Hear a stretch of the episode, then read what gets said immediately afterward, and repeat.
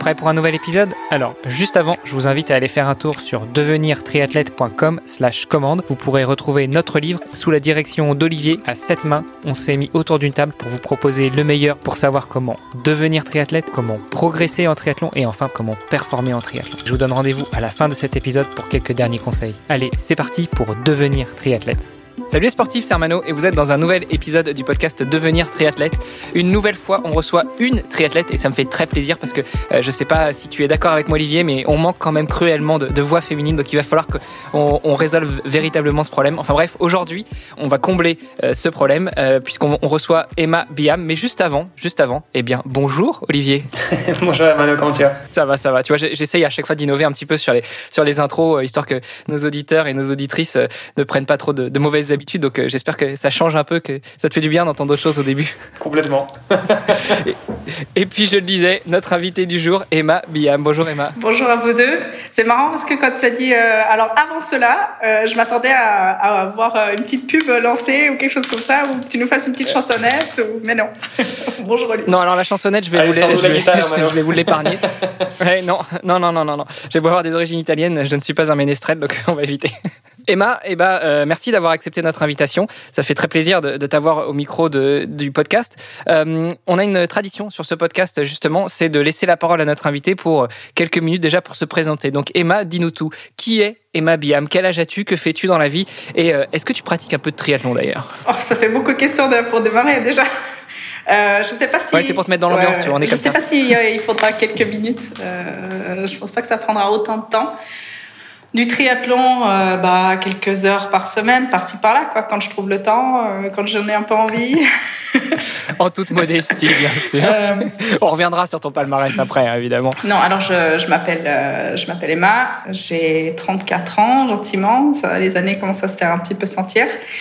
je suis suisse, enfin je suis suisse-britannique, donc j'ai grandi en Suisse. Mes deux parents sont anglais. Enfin, ma maman écossaise plutôt, parce qu'elle me tuerait euh, si je vous disais qu'elle était anglaise. Que je fasse un petit peu attention à ce que je raconte.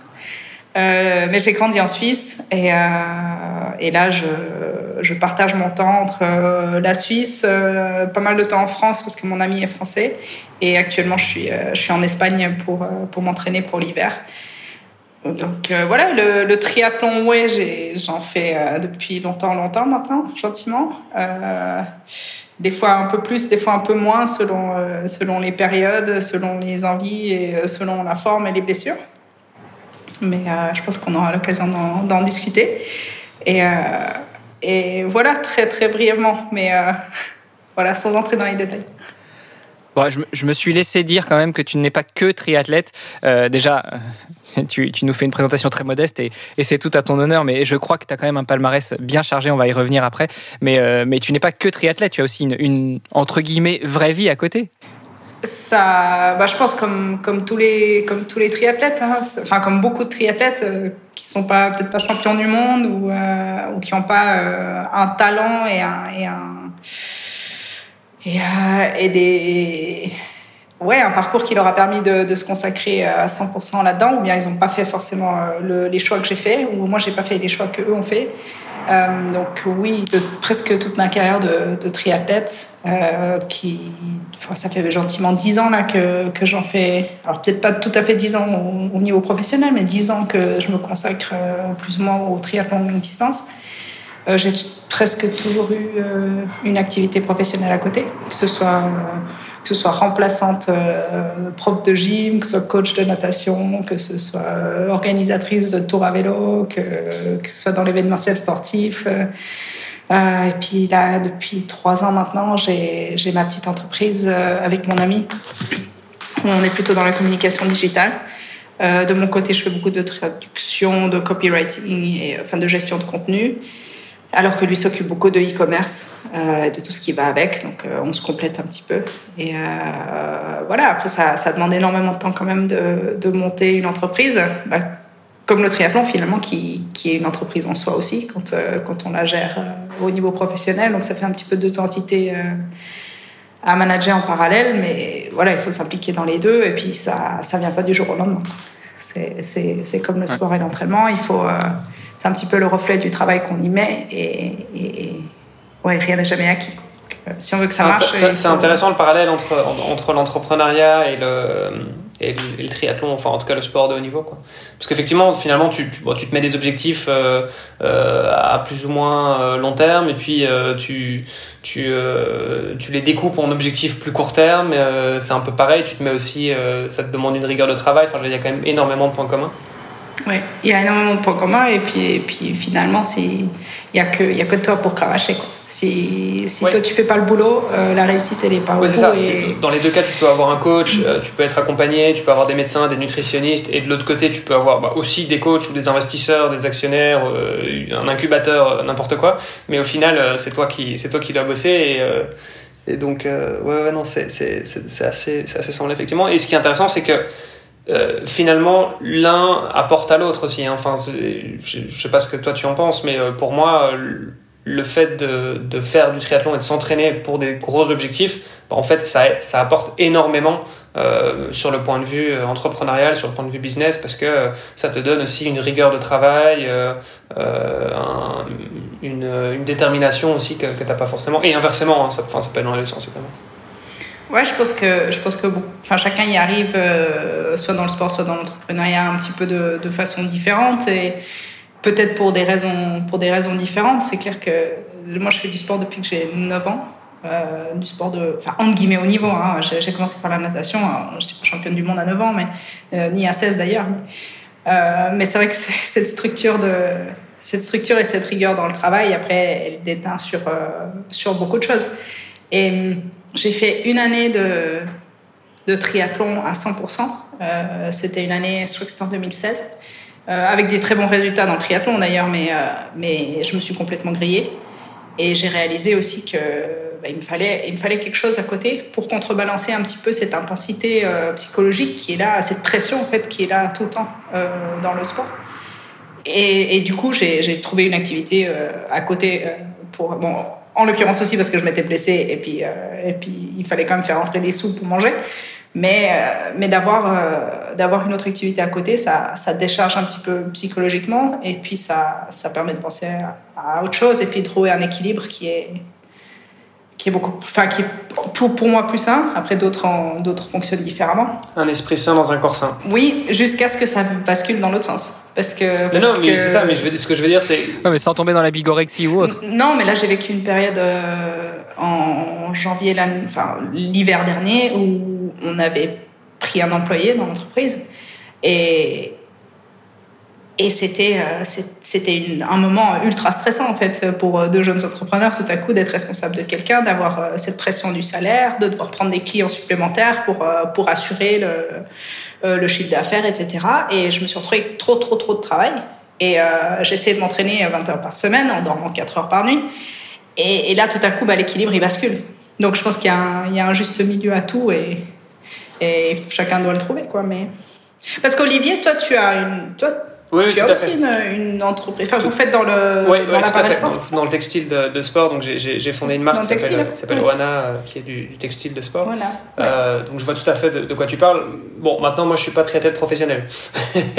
La petite différence. Donc, euh, je m'entraîne. Alors, bon, 20 heures par semaine, c'est c'est quand je m'entraîne beaucoup, quoi. Enfin, je veux dire, c'est à l'approche d'une grosse course. Ouais, je serai à 20 heures sur la semaine, mais mais mais c'est pas toute l'année, quoi. Donc, j'ai peut-être pas les mêmes, tu vois, le même volume que toi en termes d'entraînement. Maintenant, quand, quand, quand, je disais, un, tu vois, un esprit sain dans un corps sain, pour moi, c'est, je faisais plutôt allusion au fait de, en fait, pour moi, si tu fais que de l'entraînement, ben, en fait, tu es dans un corps sain, mais t'as pas forcément euh, la stimulation euh, intellectuelle, tu vois. Enfin, je veux dire, as, je pense que tu as besoin aussi de changer un peu les idées et de faire des activités euh plutôt intellectuelles. Donc, ça peut être, euh, on en parlait d'ailleurs euh, avec, c'était avec Léon Chevalier qui, qui fait ses études en parallèle et, et qui prévoit de faire un doctorat. Donc, il performe, il fait des, il fait des super perfs niveau triathlon en tant que professionnel. Mais à côté de ça, il dit, voilà, moi, j'ai besoin de, j'ai besoin de rester connecté aussi au monde intellectuel, entre guillemets, puisqu'il fait des études d'ingénierie, quoi. On en parlait aussi avec Philippe Martin en ouverture de la saison 2, qui est euh, CEO d'une division de chez Safran Aeronautics.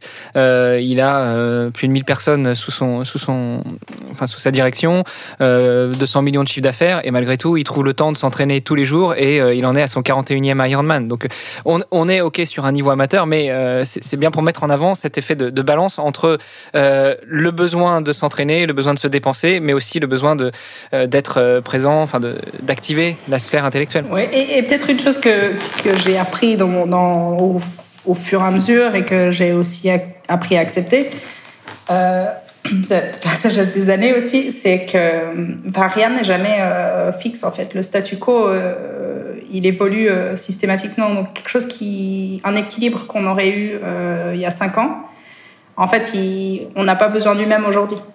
Euh, et puis on, essaye peut-être de reproduire des choses qui qu'on a l'impression qu'elles avaient fonctionné à l'époque et qui, et qui effectivement ont fonctionné.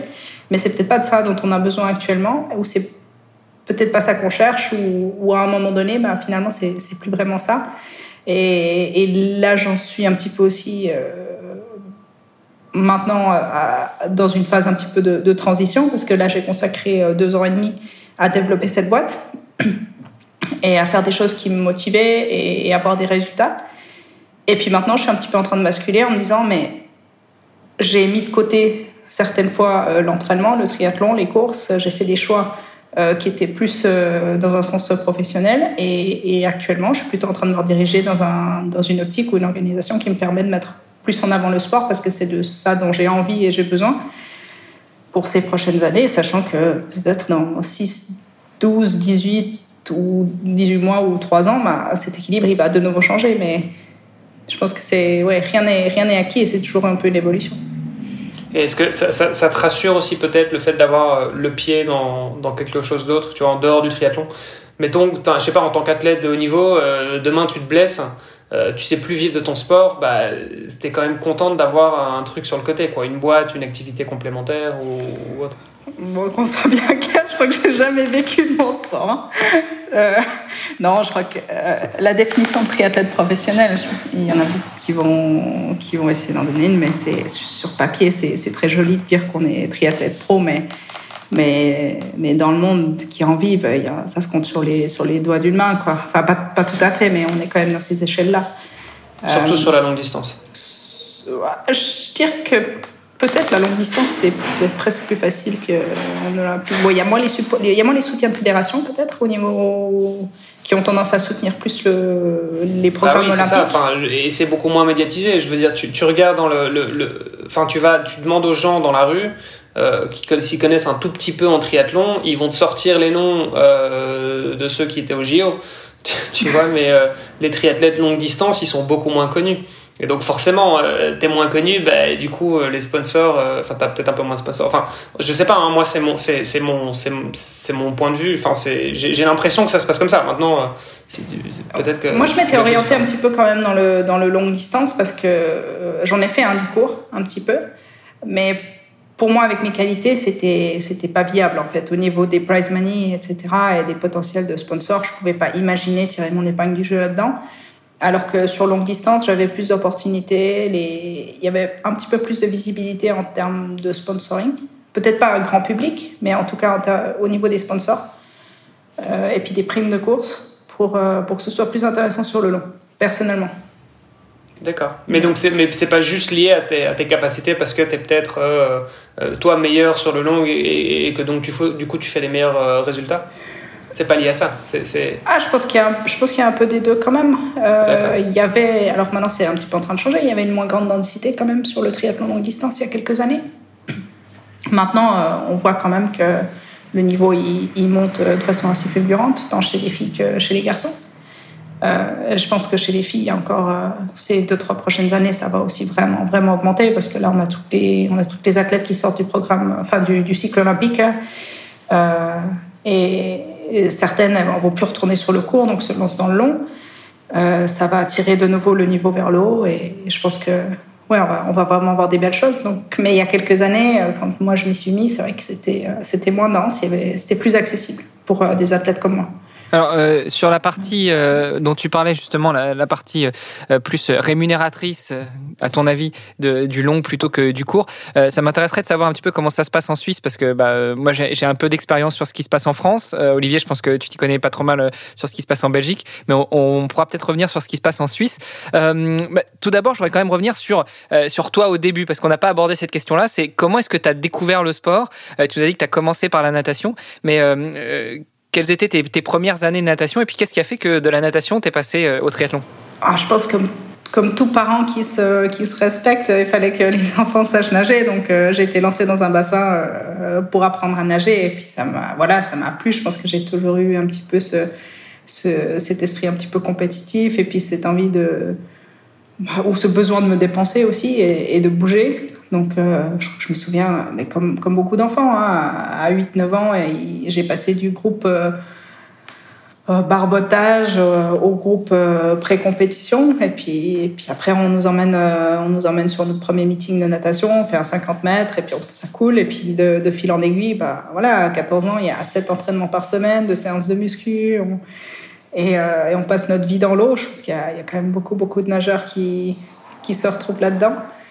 Euh, et puis à 15-16 ans, bah, bah, on progresse plus, on, on, se demande pourquoi on fait encore des, des, longueurs de bassin, pourquoi on compte les... Je vais dire catel, mais je pense que catel c'est très suisse et personne. c'est les carreaux, C'est les carreaux, les carreaux. de la piscine. euh, les catels, tu dis? Ouais, les catels. Ok. Euh, on aura appris un nouveau mot. Voilà.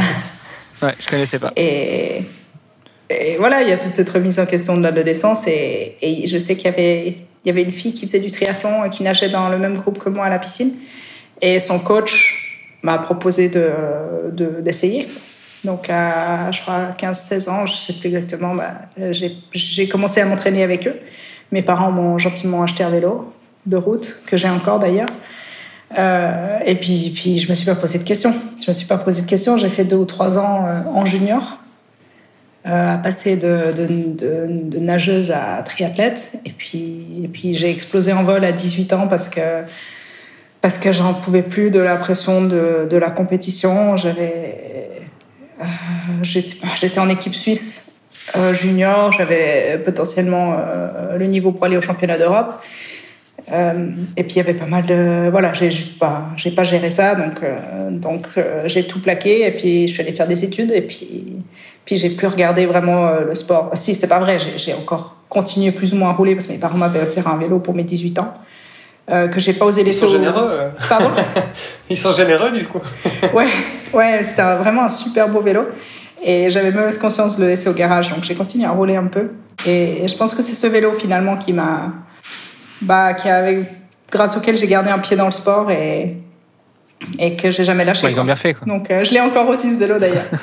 Eh, on dit souvent qu'on peut faire du sport avec. Euh, on n'a pas besoin d'avoir du super matos, mais c'est vrai que parfois, quand on a du super matos, ça motive.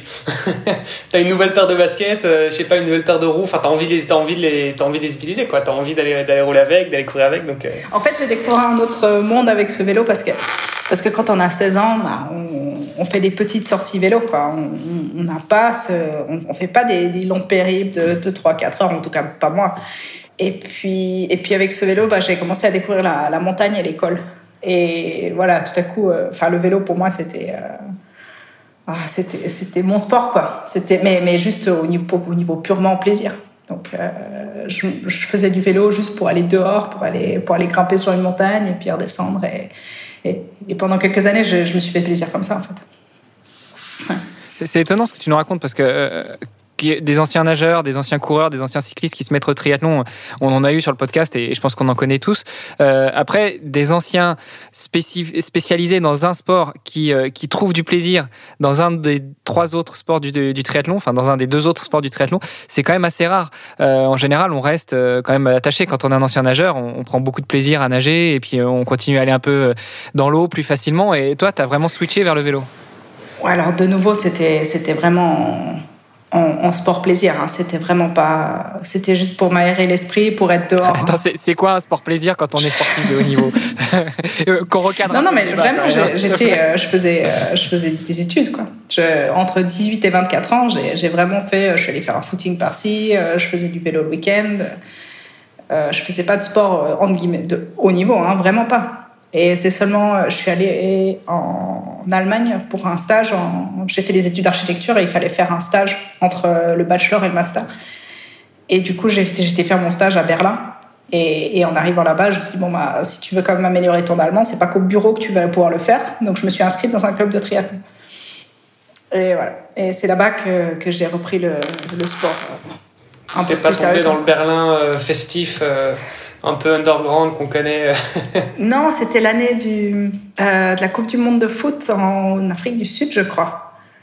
Et du coup, j'ai connu Berlin en mode foot, avec toutes les avenues euh, bloquées, les grands écrans partout. J'ai pas travaillé beaucoup cet été-là. Non, c'était cool. Bon, je note pour l'architecture, hein, je cherche un architecte, donc euh, au pire, je te Euh, recontacterai. ouais, non, non, mais en fait, j'ai pas fini architecte. non plus. Euh, donc du coup, c'est, tu nous as dit vers euh, 24 ans que tu redécouvres le, triathlon. Et, euh, et, qu'est-ce qui fait que euh, à 24 ans, quand euh, euh, si je suis ce que tu nous dis, euh, tu te définis comme une amatrice, comment est-ce que d'une amatrice tu, tu, renoues ou tu vas vers le, euh, vers le, professionnalisme? Je pense qu'on a quand même euh, toujours en nous un petit peu ce goût de la compète. Et, et j'ai fait, avec mon club de Berlin, j'ai fait des compétitions euh, enfin, purement locales, en fait, juste des, des petits triathlons de quartier, des courses à pied, des petits chronos. Et puis je terminais sur le podium parce que, parce que j'avais quand même envie. euh, Yes. Il y a mon ami qui m'a apporté un café, pardon. C'est la Wow. classe. Ah, J'en veux bien aussi. Putain, il a Court et maîtrisé le cappuccino en plus euh, aujourd'hui. Et, euh, et du coup, ça m'a redonné, euh, ça m'a redonné envie de, pousser un petit peu pour voir euh, où je pouvais aller. Donc, je suis rentrée en Suisse, j'ai commencé par préparer un semi-marathon, et puis de fil en aiguille, j'ai repris un coach, et puis, j'ai fait une année en amateur où je faisais un petit peu de triathlon courte distance. Et j'ai fait mon premier semi, je crois, mon premier half, le 70.3 que j'avais fait euh, à Wiesbaden,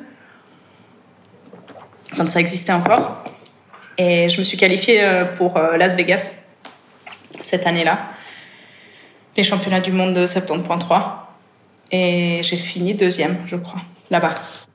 Donc euh, voilà, tout, tout s'est un petit peu réuni pour, euh, pour euh, voilà, me pousser dans la bonne direction. Bon, et à ce moment-là, tu t'es dit quoi quand tu arrives deuxième au championnat du monde? Je me suis dit, allez, c'est. Mais est-ce que je faisais encore des études? Oui, je crois que j'étais encore en master d'architecture. Et je travaillais à côté. Et puis je me suis dit, bon, ben, je tente, quoi. Je prends une licence professionnelle parce que comme ça, je peux courir avec les pros. Mais euh, je faisais des études à côté, je travaillais. Et euh, puis ça a complètement foiré, en fait. J'ai fait une année euh, pratiquement blanche parce que je me suis blessée. puis j'étais en, fond de classement, quoi. On n'y arrive pas comme ça. C'est pas, pas en passant pro que tout à, tout à coup tout va venir. C'était vraiment, vraiment pas évident. Voilà, avec un peu de travail. Et je crois que je me rendais pas compte que, à moins d'être ultra doué, comme certains le sont, euh, il faut des années et des années en fait pour euh, pour accumuler le, le volume d'entraînement et la résistance pour aller faire euh, des, des bonnes courses sur longue distance. Je pense que même dans les gens hyper doués, il n'y a pas de secret. C'est que ça reste des gens qui travaillent énormément. Ouais. Mais même au-delà du travail, je crois que le corps, il a besoin en fait d'un apprentissage. De... Il y a juste les heures, on ne peut pas les inventer en fait. Oui, je pense que c'est dans ce sens-là que Olivier parlait de, de travail. C'est euh, travailler pour habituer son corps, parce que finalement, euh, l'entraînement, c'est que un traumatisme qu'on inflige à son corps et qu'il va apprendre à gérer euh, au fur et à mesure des entraînements justement. Oui, puis c'est la mémoire du corps aussi. Voilà. euh, et, et ça, effectivement, si tu n'as pas fait le volume, voilà. Donc, euh, enfin, t'as beau, t'as beau avoir toutes les, les meilleures prédispositions du monde, euh, tu vois, tu peux avoir beaucoup de talent. Au final, euh, euh, aujourd'hui, euh, si tu si tu le travailles pas et tu mets pas le volume nécessaire, euh, tu, tu, tu arriveras pas, quoi. Même, même une Lucie Charles, là, euh, elle a, elle a explosé cette année euh, sur, le, sur les championnats du monde.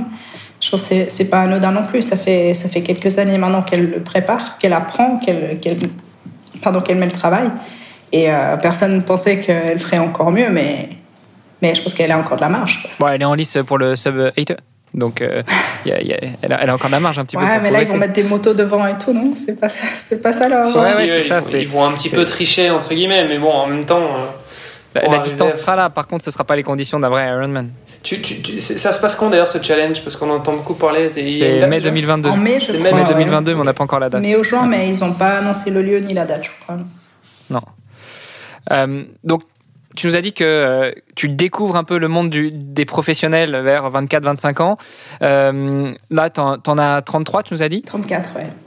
34 euh, Tu vois, je t'ai rajeuni. Euh, du coup, 8-9 euh, ans après, qu'est-ce que, qu'est-ce que tu peux tirer comme enseignement? Et puis bah, après, on va peut-être pouvoir justement détailler ton palmarès. Il y a tellement de choses qu'on apprend au fur et à mesure des années. j'ai l'impression d'être vieille en disant ça. Mais non, je pense que le, la chose, je pense, la, plus importante que j'ai appris, c'est, un petit peu la, peut-être la patience et de pas tout tourner, enfin de, de pas, comment dire, ne pas paniquer tout de suite pour des petites choses. J'ai été assez souvent blessée finalement.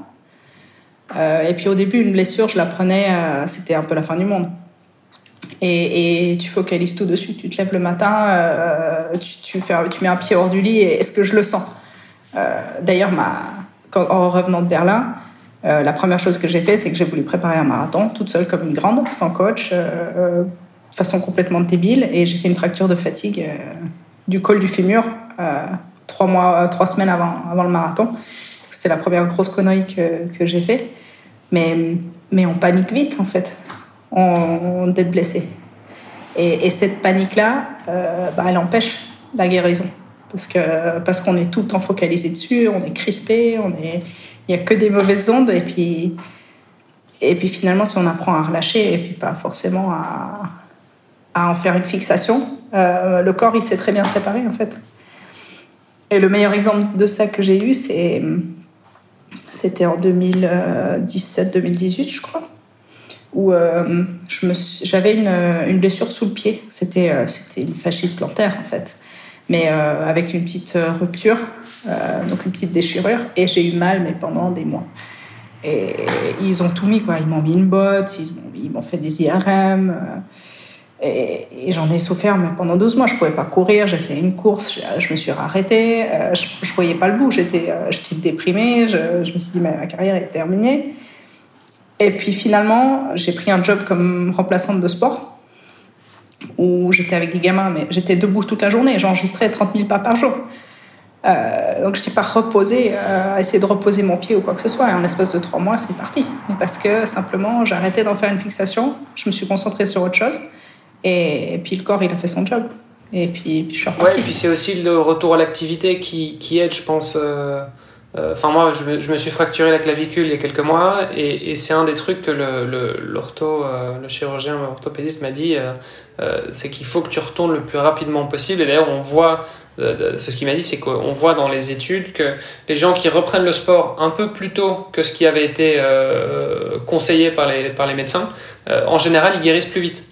Donc mm. en fait, le, tu vois, comme quoi il y a un phénomène où euh, le, le, corps euh, pige que bah en fait ouais, on reprend l'activité, donc euh, faut y aller, faut, faut, faut, réparer quoi. Alors que si tu restes si tu restes alité et que tu dis bon bah je dois attendre, faut pas bouger, etc. Bah tu risques effectivement de ça risque de prendre un petit peu plus de temps. Alors j'avais bougé hein, pendant cette année. J'avais essayé de reprendre mille fois et puis à chaque fois ça revenait. Et je pense que là, dans ce cas-là, c'était, c'était plus euh, la crispation psychologique, en fait, euh, qui empêchait un petit peu euh, juste d'en faire abstraction et de passer à autre chose. Mais, mais je te rejoins, je, je, suis d'accord que moi, j'ai jamais vu une tendinite partir avec du repos. C'est. Enfin, voilà, ça n'arrive pas. Ouais, mais ça, on, le dit, on, le dit, ouais, ça, on le dit souvent. Et on le dit dans le bouquin. non, mais je veux dire, la tendinite, enfin, il faut, effectivement, il faut, il faut pas. Alors, il faut pas être au repos complet, il faut continuer à bouger, mais enfin typiquement, je sais pas, as un syndrome des essuie-glaces, euh, effectivement, il faut il faut pas il faut pas rester dans son lit et, ne plus bouger, il faut continuer à marcher un petit peu, etc. Après, c'est clair que es, euh, euh, tu dois quand même lever le pas, quoi, lever le pied. quand tu as un syndrome de l'essuie-glace, c'est le cas de le dire. ouais, et puis après, euh, je suis ni médecin, ni ostéo, ni, euh, ni physio. Et si le titre du podcast, c'est euh, Comment devenir triathlète, je voudrais pas encourager les gens à aller faire n'importe quoi. Vraiment. non, non, on, ne donne aucun avis médical, évidemment. On, fait juste part de, de, nos petites expériences et nos, nos petits bobos. Mais, euh, mais effectivement, euh, là, quand il y a un petit bobo qui, qui arrive, parce que c'est inévitable, euh, encore la semaine dernière, bah, fait, je me suis fait un mini claquage à l'Ischio en courant sous la pluie sur une piste un peu glissante. Je sais qu'il y a quelques années, j'en aurais fait une montagne. Et, il aurait mis des semaines. Et, et là, bah, voilà, tu lèves le pied, tu fais les autres, euh, tu fais les autres sports parce qu'on a quand même l'avantage d'avoir trois sports, euh, voire 4-5 si on fait un peu de renfort. Et, un peu de muscu. Et... on a largement de quoi euh, s'occuper et puis on lève un petit peu le pied. Quoi. Puis il faut, faut juste s'écouter. Le corps, il nous dit quand il est prêt. Alors justement, tu dis que il faut s'écouter. Euh, si on regarde un petit peu ton palmarès, parce qu'on va quand même y arriver à ce palmarès, euh, en tout cas le, palmarès qui est affiché sur Wikipédia, euh, je vois beaucoup de jaunes. qui... page Wikipédia, c'est vrai. tu dis J'ai un site internet, il est peut-être plus fiable que Wikipédia. Ouais, je sais, mais, mais l'avantage, c'est que sur les sportifs de haut niveau, ce que j'aime bien avec Wikipédia, c'est qu'on voit tout de suite les, les, les, tu vois, les, les couleurs des médailles. Donc euh, or, bronze et euh, enfin or, argent et bronze. Et puis euh, moi je vois beaucoup de jaune et de gris chez toi. donc beaucoup de première et deuxième place sur les podiums. Est-ce que tu peux revenir avec nous là-dessus justement? Parce que première victoire si je ne m'abuse. Attends, j'ouvre la page parce que je l'ai jamais vue. bah tu te souviens quand même de tes victoires, non? Première victoire au, au 70.3 de Malaisie en 2015. Euh, ça, c'était, très cool parce que, parce que ma maman était là. Euh, c'est un voyage dont je me souviendrai longtemps. Elle, était, elle était mutée quelques années à Singapour. Et j'avais fait un voyage euh, là-bas pour faire quelques courses. Et j'ai fait une semaine ou deux avec elle. Elle m'avait accompagnée en Malaisie. Et voilà, j'ai eu un petit peu de chance sur le coup parce que la favorite a crevé. Je, ne me suis pas trop arrêtée, j'ai mis à continuer à mettre un pied devant l'autre et, et j'ai gagné la course. Il s'est passé plein de trucs cette semaine-là, mais c'est vrai que j'en ai des bons souvenirs. Bon, et puis après, euh, on, voit que euh, effectivement les, médailles d'or et d'argent euh, s'accumulent. Alors, il y a quand même un truc qui m'interpelle, c'est 2016. Tu gagnes le CD à Gérard Maire. Alors, on en parle régulièrement de Gérard Maire sur ce podcast, et notamment avec, avec des sportifs de plus ou moins haut niveau qui sont tous passés par Gérard Maire. Moi, je l'ai fait, alors pas en XL, mais en, CD, en ayant pété mon derrière, donc je l'ai fait sur la plaque. et je trouve que c'est un triathlon vraiment magnifique. Donc, toi, tu gagnes le CD, et puis qu'à cela tienne, le lendemain, eh ben, tu gagnes, tu, tu fais deuxième sur le LD. C'est ça ou, ils se sont plantés chez Wikipédia? Non, non, non, non, c'était, c'était bien juste. C'était, euh, c'était la fin de mon année, euh, justement cette fameuse année où j'ai fait que du triathlon. Et, euh, et où j'ai explosé en vol bah, après le challenge Grande Canaria là, en septembre. Là. Ok. Mais avant ça, effectivement, j'avais, je volais et, c'était, c'était une belle année parce que là, D'ailleurs, sur Wikipédia, cette année-là, ils ont oublié tous les gros Ironman. Donc, j'avais fait deux à Nice, deux à Zurich et quatre à Embrun la même année. Ah ouais euh, Et c'est donc pour ça que j'ai explosé. Oui, ils, les ont mis hein, dans Wikipédia. tu, dis 4, à Embrun, c'est quoi? Tu as, fait, euh, as fait toutes les distances Non, je fais quatrième. Quatrième. Ah, ok, d'accord. Je pensais que tu avais encore une fois enchaîné les, les longues et courtes distances. Non, non, non, non, quand même pas. d'accord. Ouais, donc un, un, beau palmarès. Euh, est-ce que tu quel enseignement tu tires de tout ça Alors bien sûr, tu nous dis 2016, tu as un peu explosé en vol parce que c'était une année euh, où tu as tout consacré au triathlon, puis au bout d'un moment, euh, le burn-out du sportif ou, le surentraînement. Euh, bah D'ailleurs, tu, vas peut-être pouvoir revenir avec nous là-dessus, mais, quel entraînement, quel enseignement tu as pu en retirer, que ce soit en termes de trop de volume d'entraînement, en termes de euh, trop de focus sur le triathlon, ou, euh, ou même euh, bah, des, choses beaucoup plus positives. C'est-à-dire, est-ce que tu as, pu améliorer ta façon de t'entraîner? Est-ce que tu as pu t'intégrer différemment dans la science du sport et de l'entraînement? Première chose, dans les enseignements purement pratiques et logistiques, jamais sous-estimer le, le coût d'un voyage au niveau physique. Parce qu'au-delà des courses, euh, juste le fait de prendre un avion, de passer 10 euh, heures dans une voiture, ça vide énormément. Et, ou de faire une course et de monter dans un avion le lendemain, c'est un coût énergétique qui est monstrueux. Et, et le corps, en fait, on a beau se sentir bien, le corps, il s'en remet pas comme ça.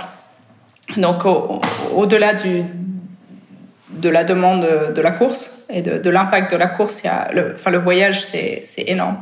Je pense qu'on a tendance à le sous-estimer un petit peu pour, euh, pour le système immunitaire, pour euh, la récupération, etc. Donc, euh, je pense que je ferai plus jamais autant de courses en une année. C'était c'était énorme et c'était juste trop, je pense.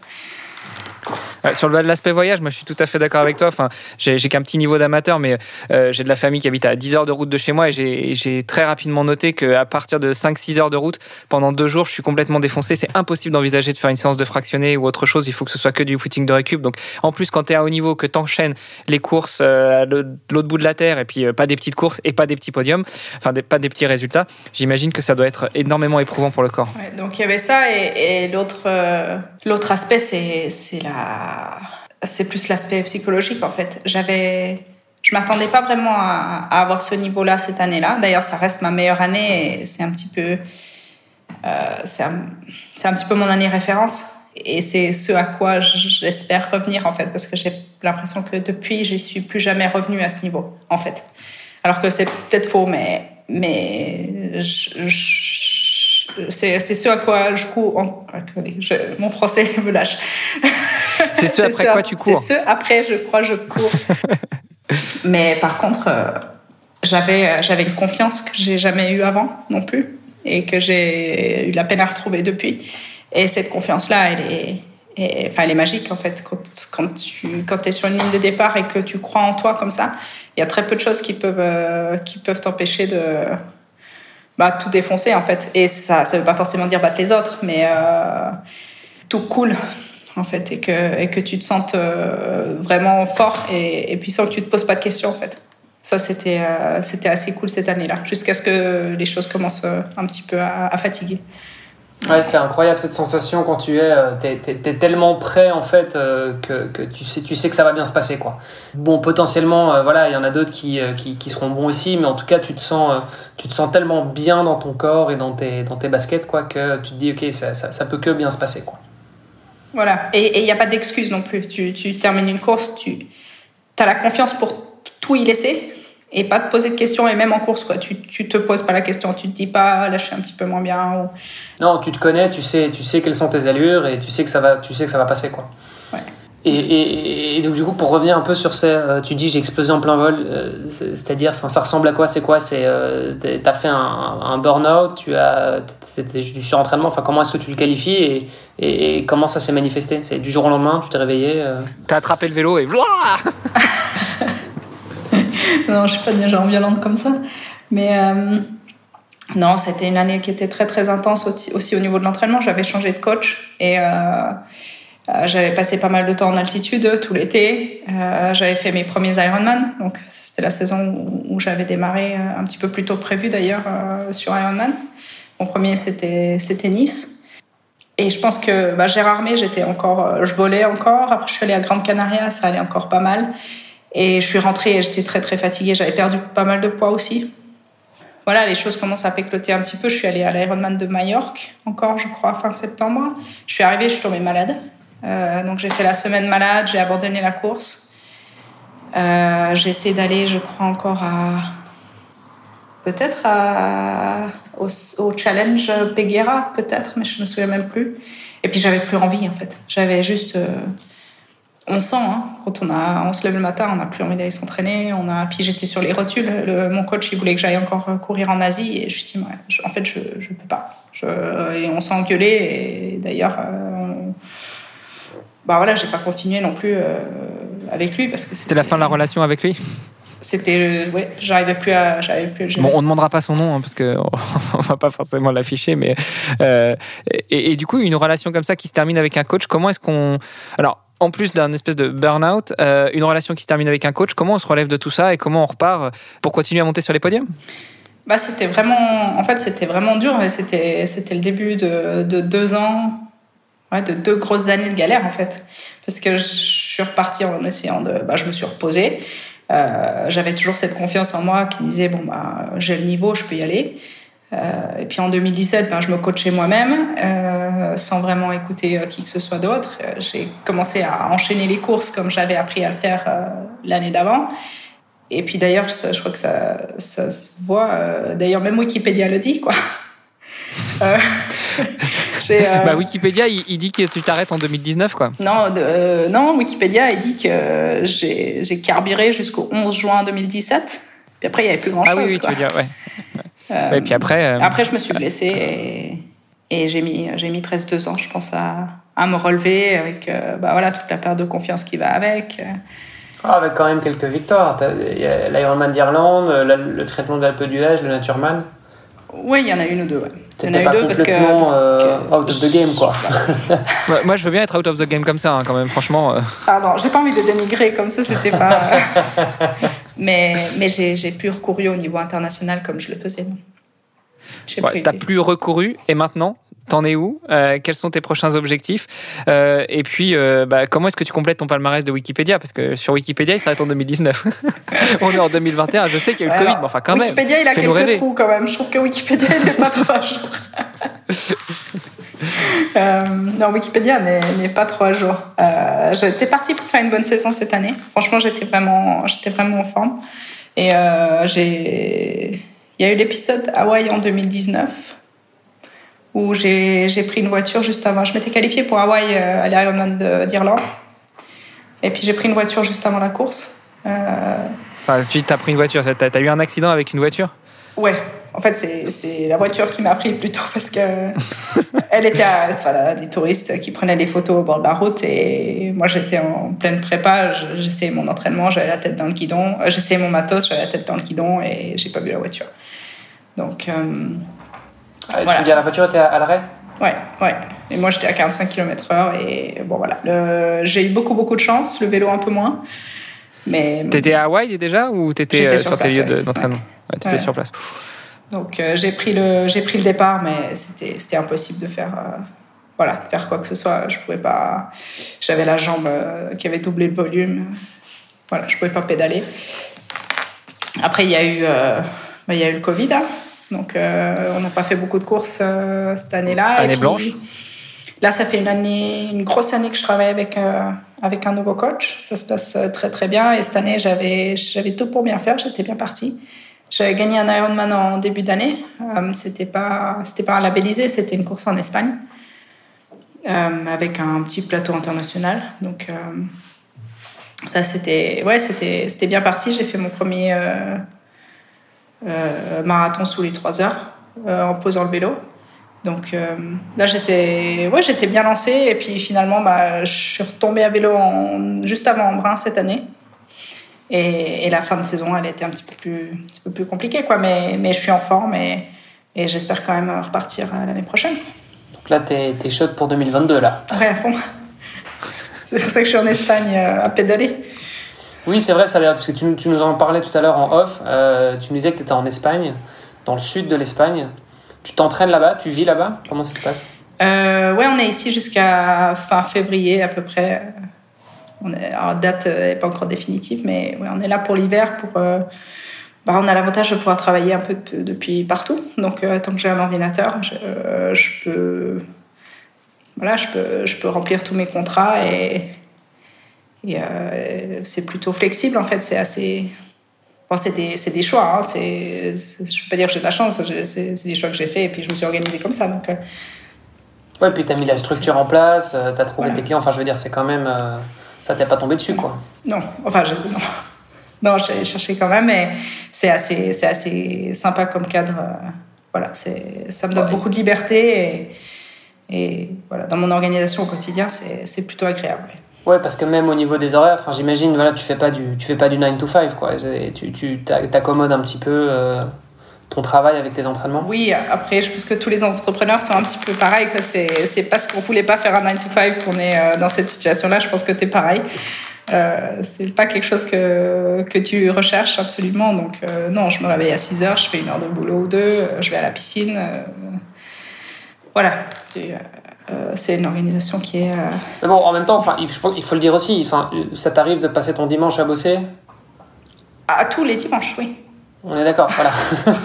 non mais parce qu'il faut, je veux dire, il faut, il faut montrer un peu le de la médaille aussi, parce que c'est vrai que, euh, voilà, il y a, y a, le côté un peu bling bling. je suis entrepreneur, je vais vivre au soleil la moitié de l'année. Et, voilà, moi il y a un an j'étais en Colombie, tu vois, je suis parti en Colombie pendant deux mois parce que je bossais à distance. Et effectivement, ça donnait, ça, ça donne envie. Il y a plein de gens qui disent waouh, trop bien, mais faut, faut être conscient que voilà en attendant euh, euh, le week-end bah c'est pas forcément euh, c'est pas forcément congé quoi. Je veux dire tu bosses les jours fériés tu bosses et quand tu es en vacances bah tu bosses aussi quoi. Voilà. J'ai j'ai pas osé le dire mais parce que je voulais entretenir un petit peu le, le rêve et que ce soit sympa. Voilà. mais non effectivement là on a pris on a pris une semaine de vacances, de, de, entre guillemets de vacances en septembre là pour faire un tour à vélo pour une, une œuvre caritative. C'était les premières vacances qu'on avait en trois ans. Euh, ouais, je donc euh, voilà, il y a, effectivement, il n'y a pas de week-end, il n'y a pas forcément de soirée, il n'y a, pas de, a pas de vacances non plus, mais c'est un choix. Et puis, euh, non, mais je, confirme, moi c'est pareil, ça fait, deux ans que ça fait deux ans que j'ai pas pris de, de, vacances. Enfin, alors oui, je voyage, tu vois, mais mais c'est pas parce que tu voyages que tu es en vacances, quoi. C'est, je veux dire, t'as as toujours ton ordi avec et euh, t'es toujours en train de penser à des trucs et tu bosses et voilà. Donc euh, donc effectivement, c'est pas forcément un exemple, hein, euh, voilà, mais mais euh, c'est vrai que c'est, alors je vais pas dire c'est systématique, mais bon, souvent dans l'entrepreneuriat, c'est quand même rare de, pouvoir. Je pense qu'il faut quand même parvenir à se mettre un peu de limite, tu vois. on est peut-être un petit peu extrême, mais je pense que ça nous ferait peut-être du bien aussi de, tu vois, de, s'imposer un peu euh, des, congés, des, des, périodes justement, tu vois, où euh, à la limite tu dis, bah, je, je, pars sans mon téléphone, sans mon ordinateur et, euh, et, voilà, je vais, je vais faire autre chose, quoi. Mais, mais c'est vrai que c'est, voilà, effectivement, c'est pas des, c'est, pas des vacances à prendre parler, quoi. Moi, je trouve c'est juste que, voilà, c'est un peu comme tout dans la vie.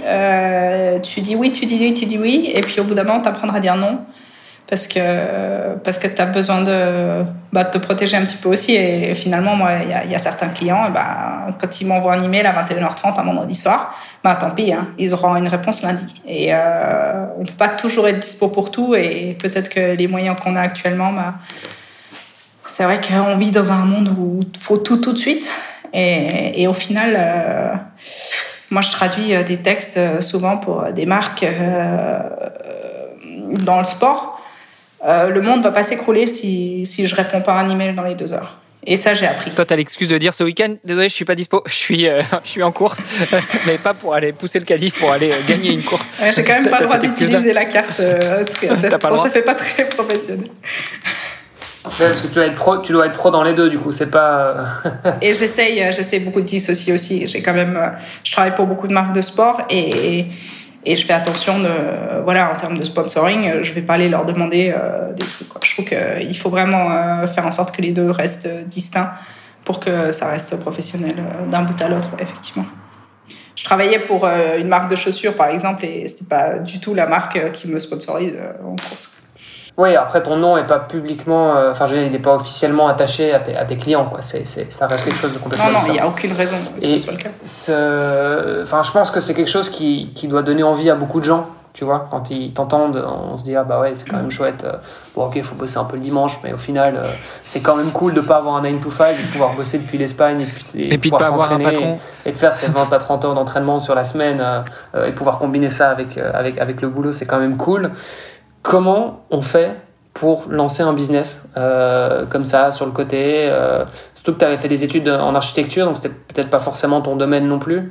Aujourd'hui, tu, tu, tu, nous disais, tu es copyright, euh, tu es dans la com, quoi. Ouais. Je, essentiellement, je fais, je fais beaucoup de traduction et de, et de rédaction.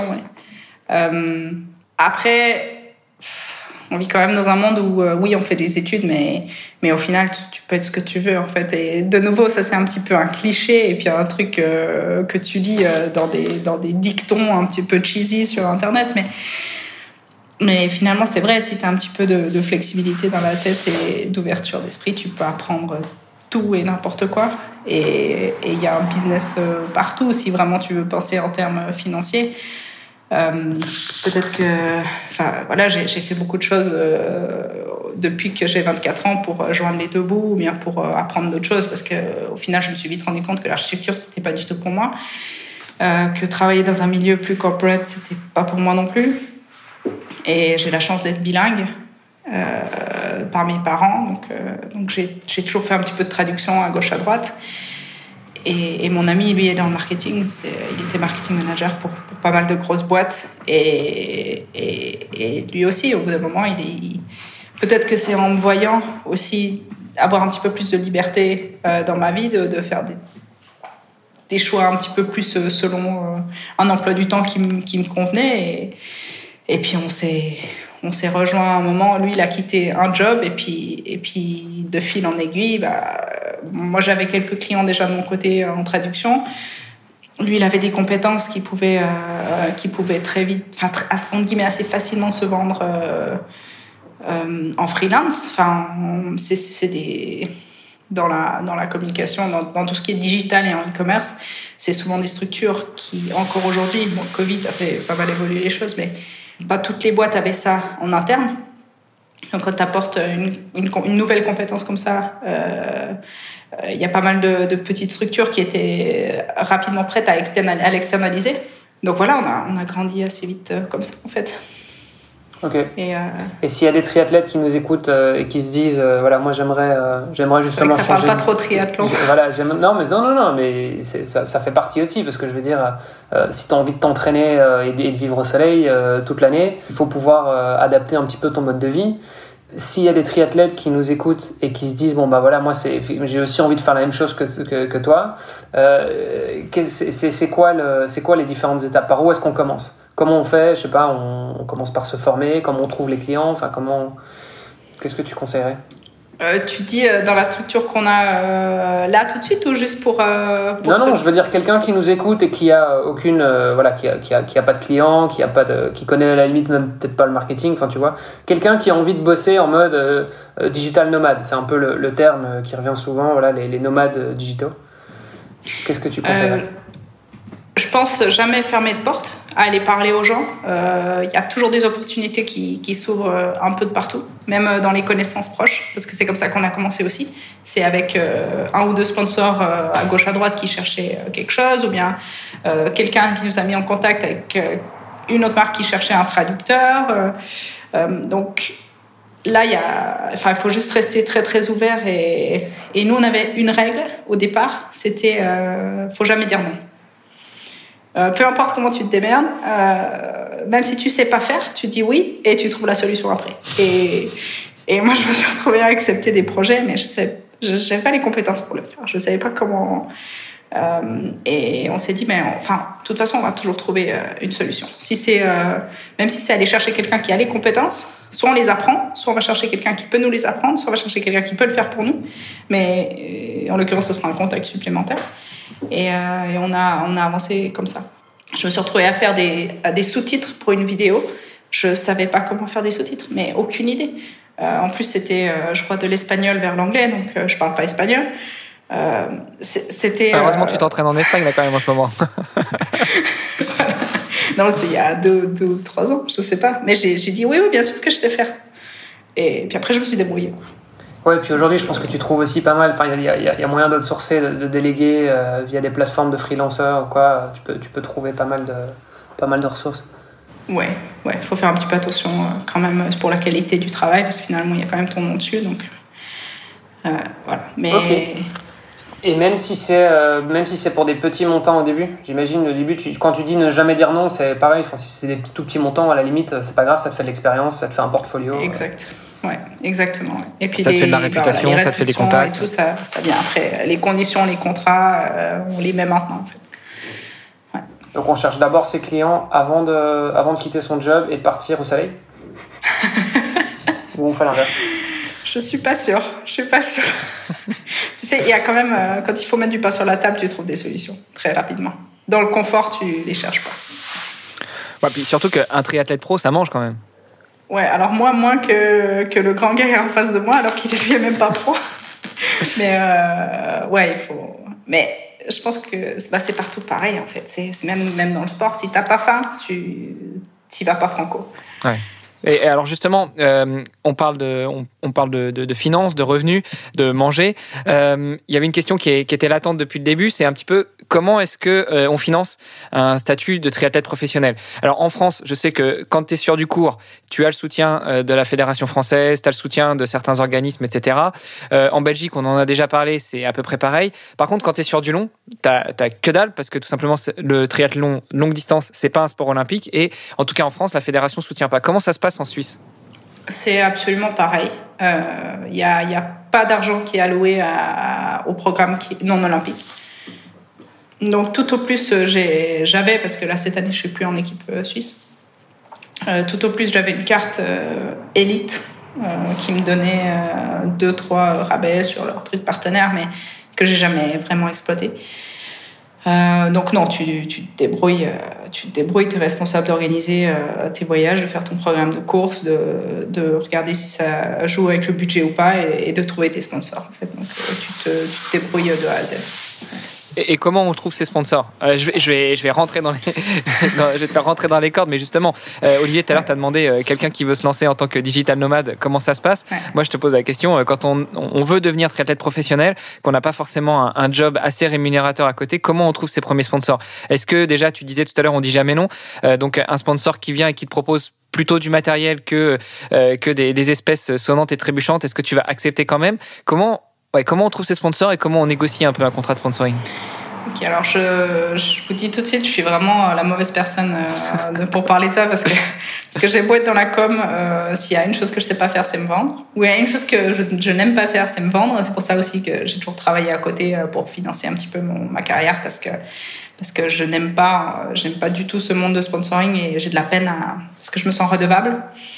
Et, le fait d'avoir accepté quelque chose de quelqu'un, euh, en termes matériels, ça va. Si, si ça devient financier, c'est très compliqué pour moi parce que j'ai l'impression de devoir produire des résultats pour justifier euh, ça, alors que euh, finalement la définition du sponsoring c'est pas vraiment ça. Et puis, bah voilà, on le perçoit chacun de notre façon. Et ça, ça est-ce que si tu recevais un, salaire de, je sais pas, de la ligue, de la fédé ou quoi, est-ce que, est-ce que t'aurais pas le même sentiment finalement? C'est un peu pareil, non? Si, c'est absolument pareil. Et j'ai la même chose si euh, mes parents proposent, me proposent une aide financière, par exemple. Ce qu'ils ont fait et que j'ai refusé euh, à certains moments de ma carrière. Euh, mais ça, c'est juste. sauf les vélos. Sauf le vélo. Mais ça, c'est matériel. non, je rigole. je rigole. D'ailleurs, d'ailleurs, mes parents m'ont offert un, un, vélo cette année aussi. Mais j'ai beaucoup de chance. J'ai des parents qui sont des parents en. Ouais, mais donc du coup, en gros, ce que tu dis, c'est que euh, à partir du moment où tu es triathlète professionnel et que tu es payé pour faire, euh, pour faire, pour faire ton sport, euh, du coup, tu, tu, te sens mal parce que tu te sens redevable d'une certaine manière. Donc en fait, faut que tu arrêtes d'être pro, quoi. Faut que tu ailles dans les catégories d'âge.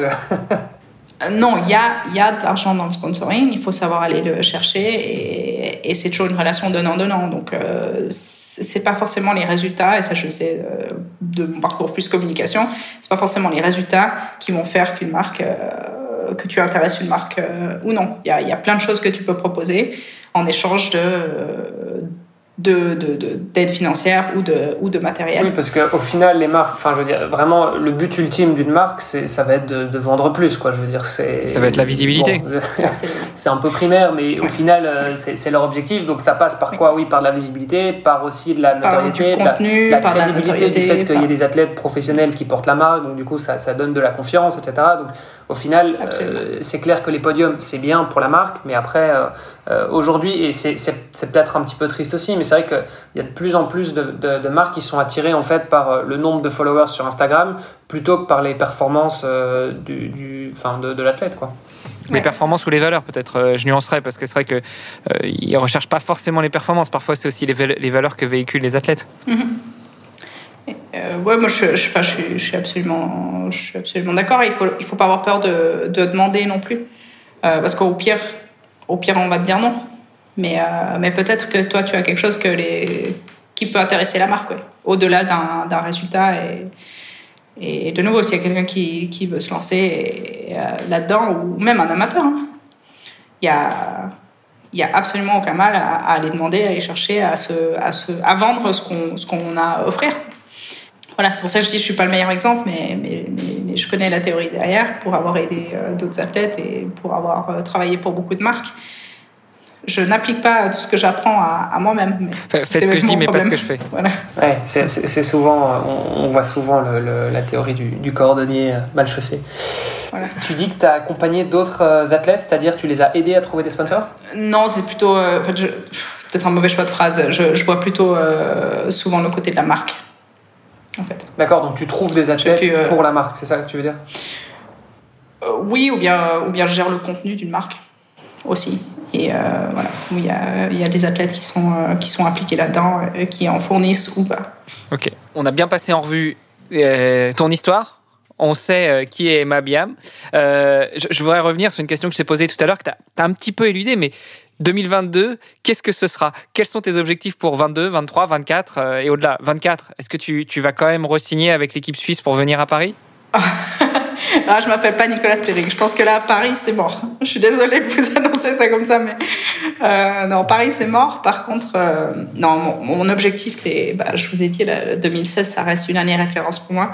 C'était, c'est une année où je me suis pas posé de questions et où je me suis alignée au niveau professionnel, enfin sur des, sur des lignes de départ internationales, sans me poser de questions pendant toute la saison. Et, et en fait, c'est mon objectif, c'est, c'est de pouvoir refaire ça. Parce que depuis 2016, je ne l'ai pas fait. Soit parce que j'étais blessée, soit parce que je n'ai pas osé euh, aller, euh, aller me mettre euh, vraiment en première ligne. Peu importe le résultat. Sans, sans exploser en plein vol, pour reprendre tes mots, qu'est-ce que tu as, qu'est-ce que as appris de, de, 2016 que tu vas devoir appliquer ou ne pas appliquer justement en 2022 bah, Juste avoir confiance en fait, juste de croire en soi. Euh, d'y aller et, de, et, de, pas se poser de questions comme, comme j'ai pu faire. Je, m'en suis posé beaucoup trop ces dernières années. ça m'a empêché de faire beaucoup. Enfin, c'est pas que ça Je veux dire, en 2016, quand tu as fait ton année, là, tu étais, étais, au top. Enfin, je veux dire, tu avais, avais, confiance en toi jusque, bon, jusque, oui. Jusqu'à la, à la fin sur les dernières courses. Là, ça a commencé mm-hmm. à. Tu as commencé à avoir un peu un, un, trop. Euh, t'en avais un peu trop quoi c'était t'as as eu un espèce de ras-le-bol euh, un peu dû, au surentraînement et tout ça. Euh, mais là, tu dis, je veux faire exactement la même chose qu'en 2016. Mais donc, du coup, qu'est-ce non, que non, non, non, non, je veux pas, je veux pas faire exactement la même chose. Je veux juste pouvoir faire une saison pleine euh, au plus haut niveau, en fait. Et, et, euh, comment, comment tu vas faire justement pour pas retomber dans le même scénario? C'était plutôt ça ma question en fait. Bon, là, j'ai un coach qui, qui, gère les choses un petit peu plus. Non, mais je vais juste être un petit peu plus intelligente, je pense, dans le, le nombre de courses que je fais, de comment je les sélectionne. Euh, de comment je les prépare et, faire en sorte d'avoir une, vraiment une base solide. Mais je pense que je l'ai déjà. Parce qu'en 2016, quand je me lançais sur Ironman, j'avais euh, tout au plus deux ans euh, de fond, en fait, sur, laquelle enfin, sur lesquels je pouvais me baser. Alors que, alors que là, j'en ai, j'en ai beaucoup, beaucoup plus, en fait. Juste les kilomètres que j'ai vont déjà bien me servir, je pense, pour, pour tenir une saison et, et récupérer des courses. T'as déjà des objectifs concrets ou bien euh, c'est encore top secret? non, non, c'est pas top secret. J'espère juste qu'on aura des courses. Ouais. Bon, sachant qu'on diffuse début 2022, donc euh, tu vois, euh, il y aura peut-être, il y aura peut-être plus de secret à cette époque-là. Non, non, j'aimerais, j'aimerais me lancer sur un, sur un Ironman en début de saison parce que j'ai un petit peu, enfin, je vais pas dire raté ma fin de saison là, mais mais j'ai pas pu courir sur longue distance en fin de cette année. Je voulais faire bah, Embrun et, et l'Ironman de Thun là. Et malheureusement, euh, je récupérais juste de ma chute à vélo euh, au moment de, de donc euh, donc j'ai pas vraiment eu l'occasion et, le travail a pris le dessus pour pour la fin de l'année. Là, en Afrique du Sud, je voulais aller, mais il m'a manqué il m'a manqué quelques semaines d'entraînement. Du coup, je crois qu'un des premiers, c'est justement l'Afrique du Sud l'année prochaine. bah voilà, on verra bien ce qui se passe. on verra bien ce qui se passe. Déjà, tu es en Espagne jusqu'en février. Donc, euh, si, si, on veut venir te, te voir, te soutenir, euh, t'encourager, on sait à peu près où est-ce qu'il faut aller, vers le sud de l'Espagne. Bah, vous pouvez surtout venir vous entraîner, non? et, alors justement, qu'est-ce que c'est que s'entraîner en Espagne? Là, tu nous dis que tu es dans le sud de l'Espagne. Est-ce que euh, tu as pris un appart et puis, euh, ou un Airbnb euh, avec, avec ton ami et puis tu, tu, organises tes entraînements suivant ce que, les, directives de ton coach? Ou, tu es dans un centre d'entraînement ou tu es peut-être dans le centre d'entraînement de ton coach et, et, tu suis les directives à la lettre en physique? Non, là, on a eu. je vais de nouveau dire qu'on a eu un peu de chance, mais, mais je ne crois pas vraiment en la chance. Je pense que. C'est la chance, on la provoque en général. Voilà, exactement. C'est exactement ce que, ce que je voulais dire. Euh, on a des, amis d'amis en fait qui, ont une maison ici et eux sont en Thaïlande et, nous, nous prêtent gentiment la maison pour l'hiver. Donc on est, euh, on est deux couples euh, ici à en profiter pendant bah voilà, pour, pour cet hiver-ci. Et on a la chance d'avoir une piscine à moins d'un kilomètre. et puis bon, bah, on peut courir plus ou moins n'importe où et les routes, bah, c'est pas les meilleurs du monde pour le vélo de route, mais il y a deux bosses et ça suffit amplement pour, euh, pour aller s'entraîner. Quoi. Et finalement, moins on a d'options, euh, plus, euh, bah, plus c'est facile. Ouais, c'est comme la carte d'un restaurant. Si tu as 12 pages, c'est plus difficile à choisir. Quand tu as 5 plats, tu, tu, fais vite ton choix. Exactement, exactement. Donc, soit je fais la montée de 15 bornes, là derrière, il y a 1000 mètres de dénivelé et des rampes à 15%. Soit, euh, soit je descends, je fais 10 km le long de la côte et, j'ai une bosse sur laquelle je peux faire mes intervalles. Et, euh, et je rentre euh, par 2-3 pétards. Et, c'est parfait. Sympa. c'est nickel pour s'entraîner. Et tu t'entraînes seul ou il y a un club dans le coin Tu es, en contact avec d'autres triathlètes? Non, ça fait, ça fait pas mal de temps que je m'entraîne quand même seul. Je pense qu'il y a beaucoup d'athlètes de longue distance qui, qui, se retrouvent aussi dans, dans cette situation-là. en course, on est seul. Hein. Donc, euh, si on n'arrive pas à sortir les, les pouces des fesses euh, tout seul, bah, on va pas le va pas savoir le faire. On n'est pas, on n'est pas seul, on est à 12 mètres, quoi. Ça dépend des courses. Ça dépend des on n'entrera pas dans ce débat-là. Qui se retrouvent, par exemple, euh, je sais pas, c'était le cas de, on avait euh, euh, Claire Michel et on avait Claire Michel et, voilà. Enfin voilà, il y a tout, tout, un groupe, tu vois, de, de, filles qui sont avec le, le, même coach et qui, qui finalement passent leur saison, en tout cas une partie de la saison ensemble. pour s'entraîner donc bon, voilà ça peut ça peut être un choix aussi après je sais oui, que ça peut tout à fait ça peut tout à fait fonctionner je pense qu'il y a pas mal de squads de, de courte distance qui font comme ça Ouais, c'est vrai que c'est sur du cours, effectivement. C'est vrai que ça. mais, mais je crois que c'est juste mon ou notre organisation fait que euh, voilà, j'ai une structure qui est, qui est souvent très différente de, de beaucoup de gens. J'ai énormément bougé ces, ces, deux dernières années, trois dernières années. Euh, bah, de nouveau, pour revenir à, à, l'entreprise, bah, tu, tu, fais quand même certains choix, certains sacrifices, euh, puis même financiers. Quoi. Tu, tu prends quelques risques et tu passes peut-être trois mois chez tes parents euh, ou trois mois ailleurs ou deux mois dans une coloc parce que parce que t'as pas envie de t'engager non plus financièrement dans, dans trop de choses. Alors là, au bout de trois ans, on a une certaine stabilité qu'on n'avait pas pas il y a une année en arrière. Mais du coup, j'ai beaucoup bougé. J'ai pas forcément eu euh, l'occasion de trouver une structure d'entraînement euh, stable. Et du coup, voilà, je m'entraîne principalement toute seule, mais j'ai quand même la chance d'avoir un ami cycliste donc, euh, et lui, il est, lui, il est assez du genre ta gueule et roule. Donc, euh, j'ai passé beaucoup de temps dans sa roue euh, à bah, appuyer sur les pédales, en fait, pour, pour pas lâcher. Et je pense que ça m'a aussi beaucoup aidé sur le vélo. Bon, bah voilà, il y a quelques semaines, on avait, on avait Perrine Fage qui, qui a passé quelques temps dans la roue de Steven Le Yarrick. Donc là, on a Emma qui, qui, passe quelques temps dans la roue de son copain. Ça, ça aide quand même beaucoup. Hein. Et puis.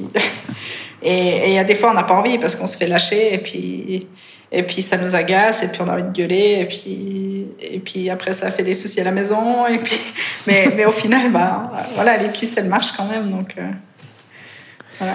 Ouais, donc c'est pas mal ça. Rouler dans, les routes, dans la route de ton copain au lieu de rouler dans la roue d'un scooter euh, pour, euh, pour aller face au vent, c'est pas mal aussi. quoi. Ouais, c'est la mobilette. C'est la mobilette. Mais des fois, il faut la laisser à la maison pour, euh, pour s'entraîner aussi un peu tout seul. bon, contrairement à beaucoup de triathlètes professionnels, tu as quand même aussi une grosse contrainte sur le côté. C'est que bah, tu, gères, tu gères ta boîte. quoi. Donc tu, bosses, tu bosses à côté. Enfin, c'est, deux, c'est comme si tu faisais deux boulots. quoi. Oui, effectivement. ce serait peut-être, j'imagine que pour toi, ce serait peut-être moins, enfin plus difficile, moins, moins concevable de d'aller à des entraînements euh, fixes avec euh, bah voilà l'entraînement piscine c'est à 10h et pas euh, et pas à 10h30 ouais oui oui mais en même temps ça, ça aiderait quand même beaucoup. Ok donc tu es quand même un peu partagé entre les deux quoi. Il y a du bon et du mauvais parce que je pense que tu fais pareil tu dois faire pareil quand bah, tu es coincé sur un projet tu veux pas lâcher le morceau tu as envie absolument de le finir et il est 16h, il est 17h, il est 17h30 et après il fait nuit et tu peux plus aller rouler. Et... Oui. oui, non, mais je sais bien. Regarde, là, là euh, aujourd'hui, par exemple, on a, euh, on a 6 heures de podcast euh, d'enregistrement, tu vois, avec Hermano. je savais très bien que si j'allais pas courir ce matin, j'allais, ça allait pas, ça allait pas se passer parce qu'on va terminer, il sera 21h, tu vois. Donc, exactement. donc c'est pareil. je, je, sais très bien. Et, et c'est pour ça que il n'y a pas de secret, je crois que, enfin, enfin si, je crois que le secret du triathlète en fait, c'est de s'entraîner tôt, quoi. c'est la première chose. S'organiser en fait. Non mais c'est vrai, c'est, euh, tu sais, il y a cette euh, cette citation de Mark Twain qui dit, euh, si tu veux, si tu veux être productif, commence ta journée par bouffer une grenouille et puis tout ira bien. en gros, non, bah, en gros, ça veut dire fais le truc le plus le, plus difficile entre guillemets à faire le, matin, que ce soit la première chose que tu fasses, et au moins après, bah, tout, tout te semblera facile, quoi. Donc, si effectivement c'est difficile parce que tu dis, bon, il fait froid, il pleut, je dois m'habiller, machin. Enfin, tu vois, c'est, il y a toujours un peu ce côté, tu vois, une fois que t'es lancé, c'est bon. Une fois que t'as mis tes baskets, t'as fermé la porte, bon, bah, c'est, en fait, t'es parti, et puis à la limite, t'es parti pour pour deux fois plus longtemps. T'as plus envie de rentrer à la maison. Mais ce qui est difficile, c'est de, voilà, c'est de sortir. Et donc, et donc c'est pour ça que c'est je pense que c'est vraiment, un, à mon avis, euh, un des, plus gros secrets euh, du, des triathlètes euh, qui réussissent à, enchaîner leurs entraînements. C'est ça, quoi. C'est commence ta journée par ton entraînement, quoi. Je pense qu'il y a des rythmes et des personnalités différentes qui ont, qui ont pas besoin de ça, mais, mais je te rejoins absolument. Moi, si, si, si j'attends 10h, 11h sans m'entraîner, je suis mal toute la journée parce que, parce que je m'en veux, parce que je suis tendue, parce que je regarde la montre, je me dis merde, c'est encore fait, j'ai encore plus de ça, la culpabilité, quoi. Et donc ça, ça fonctionne pas. Alors que je sais que Guillaume, qui, est quand même, euh, alors il fait pas, il fait pas du sport au niveau professionnel, mais c'est un excellent cycliste. Il, nage, il, court, mais mais lui, son truc, son organisation, c'est le travail avant. Et à midi, il plie, il va faire son heure de vélo. Et puis à 18h, il plie, il va faire une heure d'autre chose. Et il est capable de faire ça. Euh, mais quand il se lève le matin, il faut qu'il aille répondre à ses emails, à boire son café, etc. etc. Et c'est juste un rythme qui est complètement différent euh, auquel, enfin, moi, ça fonctionne pas du tout comme toi. Je pense que si, si, si voilà, si dans Training Peaks, il n'y a pas la séance euh, à 9h du matin, euh, c'est que la journée, elle est un peu ratée. Et puis, c'est peut-être aussi quelque chose qui est assez euh, caractéristique des triathlètes, mais les triathlètes ont ce côté un petit peu geek où, euh, euh, disons, des entraînements hyper structurés, tu vois, millimétrés, tu dois être exactement à la bonne vitesse, dans les bons chronos, etc., sur, sur toutes tes séances. et donc, finalement, c'est tu vois, tu peux pas te dire ah bah non en fait euh, je vais raccourcir ma séance de 20 minutes quoi. Moi c'est le genre de truc euh, ça, ça, c'est très difficile à concevoir tu vois. Là où euh, des gens qui font du sport plus pour le pour le, pour le plaisir entre guillemets, bah ils vont plutôt se dire bon bah en fait je vais courir et si j'ai 20 minutes c'est bien, si j'en fais 40 c'est bien aussi ils vont faire en fonction, tu vois, ils vont aménager. Alors que je pense que pour beaucoup de triathlètes qui ont envie de performer et tout, euh, ils vont d'abord mettre l'entraînement et puis ils vont dire en fait ma vie, elle va se, tu vois, elle va venir euh, se structurer autour de mes entraînements, quoi. Bon alors, les petits jeunes, je voudrais vous dire une chose. Je suis tout à fait d'accord avec ce que vous dites, mais rajoutez dessus des enfants et vous verrez que des fois on fait pas ce qu'on veut.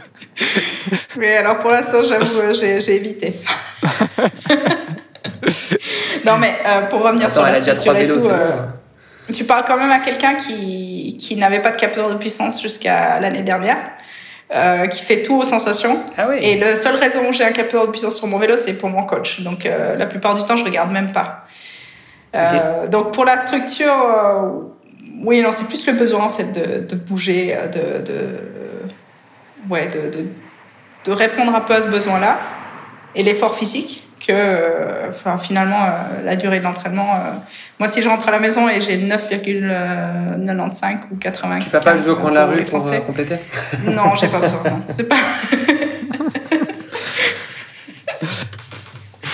je pense qu'il y a beaucoup qui feraient le tour du pâté de maison.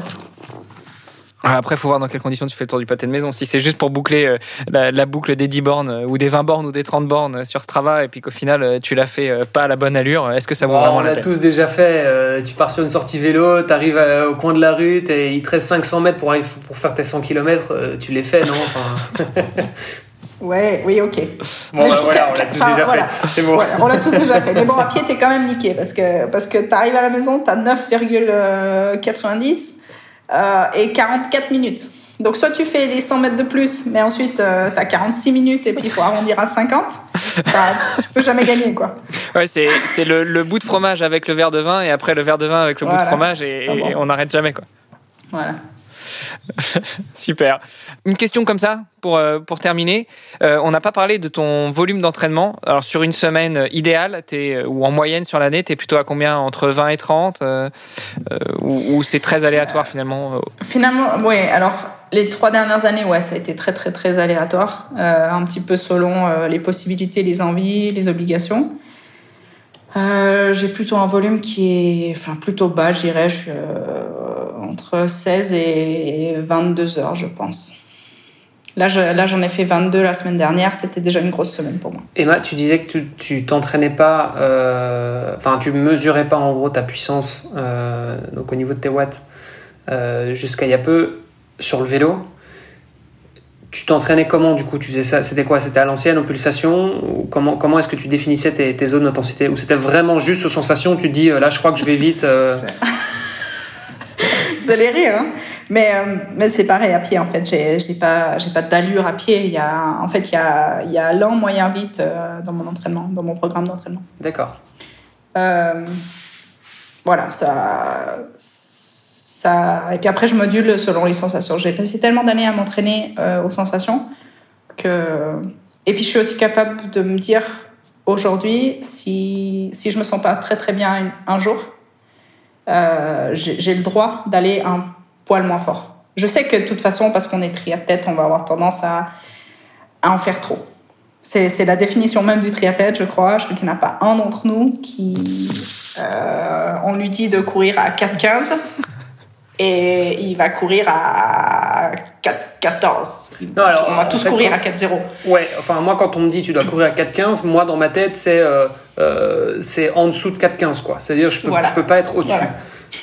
ça, je suis d'accord voilà. Là, je suis d'accord avec toi. Si je, si je, cours en, en 4-10 ou 4-12, ça va. Par contre, si je suis en 4-17, 4-20, là, ça va plus du tout. Quoi. Ouais. Là, par, contre, euh, par contre, si, si tu écoutes ton corps, finalement, tu regardes pas la montre. Euh, mais 4-15, ça correspond peut-être à une allure euh, moyenne. Euh, il y a un jour, euh, tu vas être fatigué, bah, cette allure moyenne, elle correspondra à 4,19. Et, et puis un jour, elle correspondra à 4,10 ou à 4,7 mais, mais, mais à cause du vent ou à cause de la fatigue ou juste les conditions de la journée ou, le, ou les trois heures de séance que tu as fait le, au téléphone le, matin ou avant. Mais finalement, l'effort, il sera le même et l'effort, l'impact physiologique sur ton corps, il va être pareil c'est là aussi où on se rapproche de plus en plus. Enfin, si tu prends euh, euh, ta fréquence cardiaque, que tu prends tes watts, que tu prends éventuellement euh, la variabilité cardiaque, enfin, on, commence quand même aujourd'hui avec les capteurs de plus en plus à, mesurer l'impact physiologique plutôt que, plutôt que tout simplement la, vitesse ou le chrono. Absolument, oui. Et, je suis d'accord, en sciences du sport, en physiologie, il y a tellement de nouvelles choses maintenant euh, qui te permettent d'être euh, très très précis et très scientifique dans l'approche de l'entraînement et, je pense que c'est une bonne chose. C'est juste que moi j'ai jamais travaillé comme ça. Euh, je suis comme beaucoup peut-être un petit peu réticente au, changement et, et, je suis assez à l'aise avec ce que je fais, enfin la façon dont je m'entraîne actuellement. Je dis pas que ce serait pas, je serais pas meilleure en m'entraînant de façon un petit peu plus scientifique, mais mais voilà, je m'en sors actuellement comme ça, ça me met en confiance. Et, euh, et, voilà, j'ai pas besoin d'avoir des watts ou une vitesse euh, sur la montre. Mais, et c'est parce, que, c'est parce que toi, tu as, as, eu plusieurs coachs, c'est eux qui t'ont, qui t'ont enseigné, entre guillemets, qui t'ont habitué à ça, ou bien c'est toi qui leur as dit écoutez, moi de toute façon, euh, le capteur de watts, j'en ai pas et je compte pas en prendre, donc moi vous me dites juste lent, moyen, rapide et je m'adapte? J'avais pas mal d'allure à pied avec euh, mon tout premier coach de, triathlon, donc ça, ça fonctionnait assez bien. Euh, je me suis entraînée avec Brad Sutton pendant un moment, alors là, il n'y avait rien du tout. Et puis actuellement, avec Denis, j'ai travaillé pendant toute une année avec euh, la puissance. Et puis je lui ai dit en fin d'année dernière, écoute, je vais, je vais les laisser, mais je vais cacher l'écran parce que je trouve que ça conditionne mon entraînement en fait.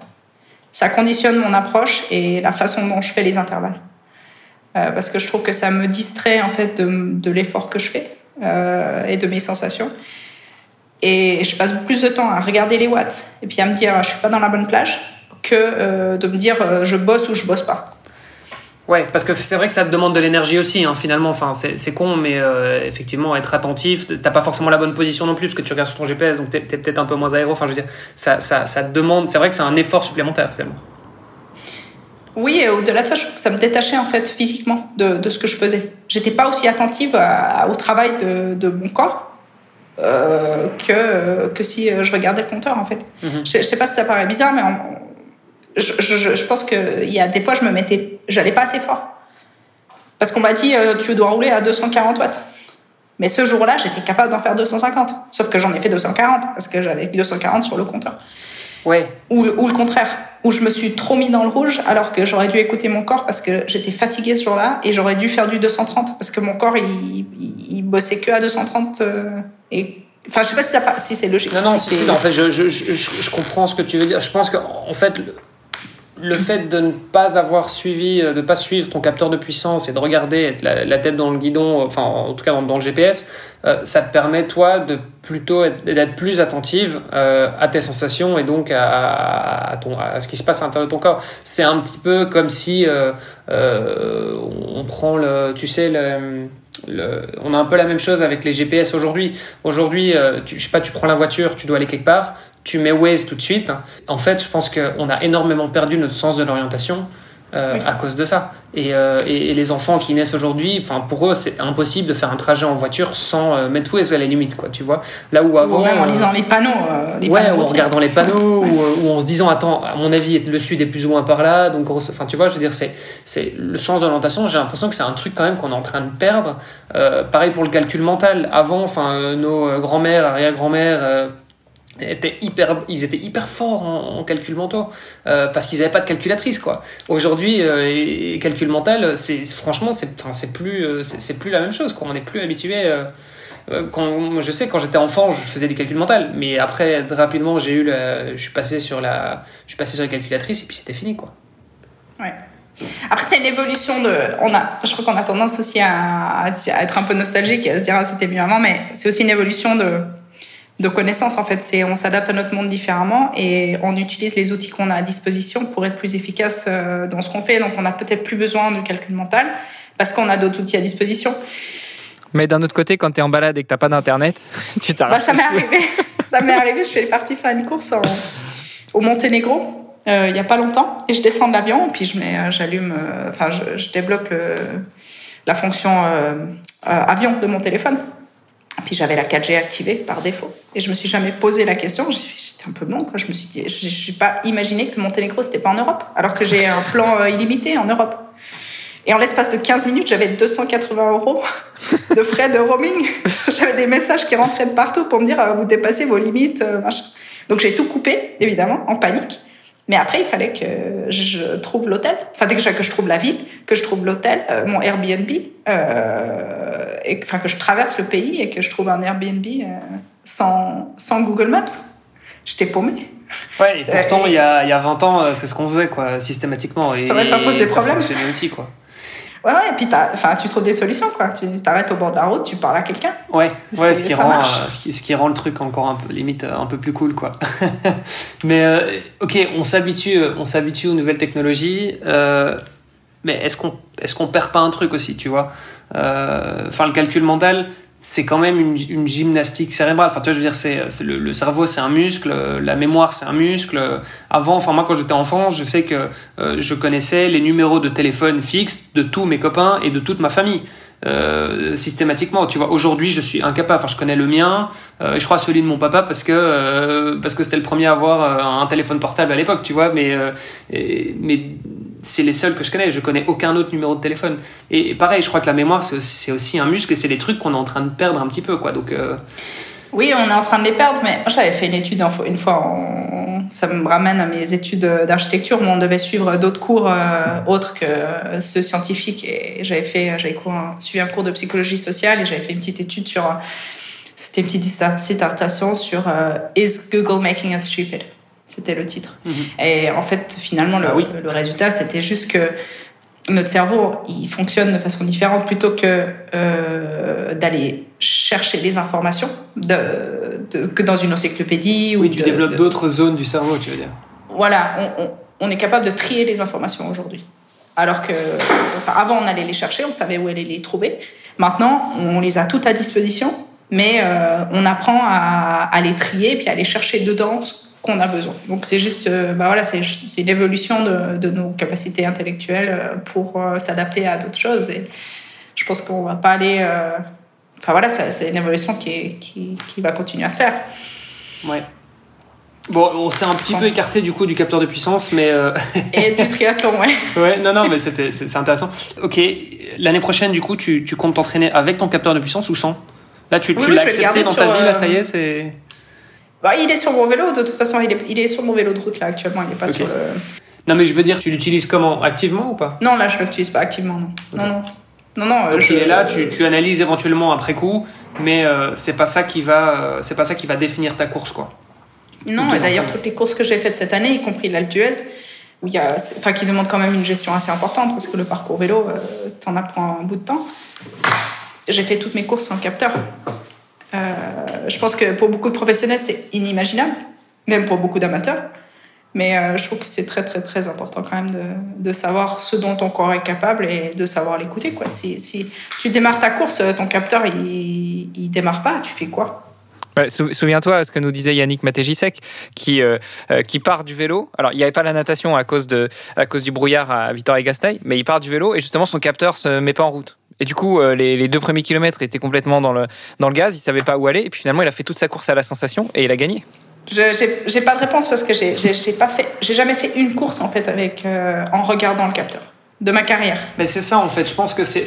Parce que tu dis c'est inimaginable euh, pour ceux qui, qui s'entraînent. Enfin, en fait, euh, tant, que- tant que tu connais pas le capteur de puissance, moi j'ai beaucoup roulé sans capteur de puissance, euh, parce que je faisais du vélo déjà avant le triathlon. Et, pour moi, c'était très bien. Enfin, tu vois, le capteur de puissance, je me disais, ouais, ok, c'est un gadget, euh, enfin, c'est bon, j'ai pas besoin de ça. Et puis, euh, je me suis mis au capteur de puissance, et en fait, aujourd'hui, j'aurais du mal, tu vois. Je peux rouler euh, cool, euh, pépère, mais si je dois vraiment m'entraîner, j'aurais du mal à me dire, bah, en fait, euh, non, j'ai pas mes puissances, j'ai pas mes watts, je sais pas à combien je vais, tu vois. Je, crois que j'aurais beaucoup de mal à me dire, j'y vais, euh, j'y vais au feeling et je, me, je me sens, tu vois. J'ai l'impression que je cramerais euh, beaucoup trop vite et que du coup, je serais, je serais complètement naze pour le reste.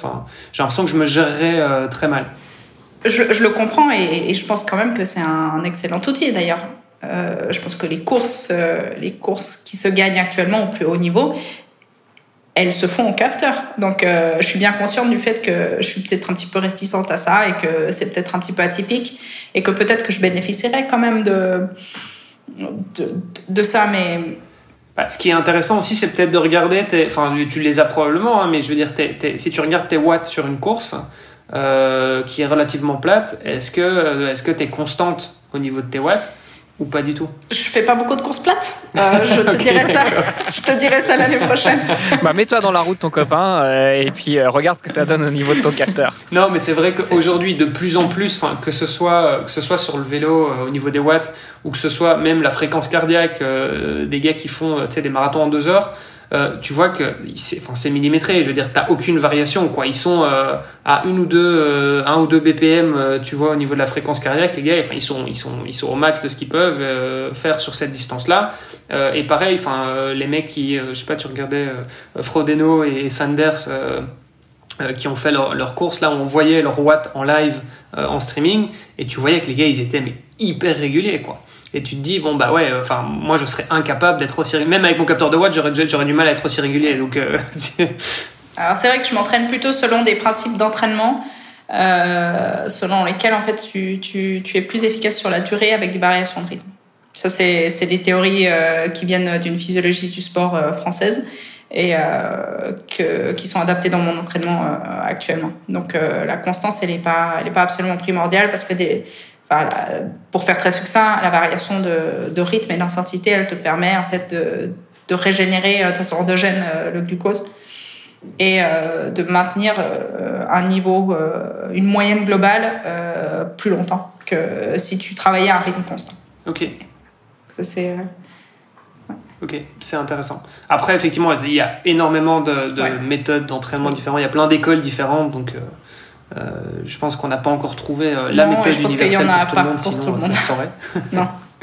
Et il y en a peut-être pas non plus parce que finalement à chacun à chacun un petit peu son truc et euh, certaines choses fonctionnent pour pour certains et pas pour les autres. Mais bon, au final parce que on, bon on te on te je te titille un petit peu avec les capteurs de puissance mais bon au final tu as quand même fait des beaux résultats euh, des très beaux résultats sans capteur de puissance.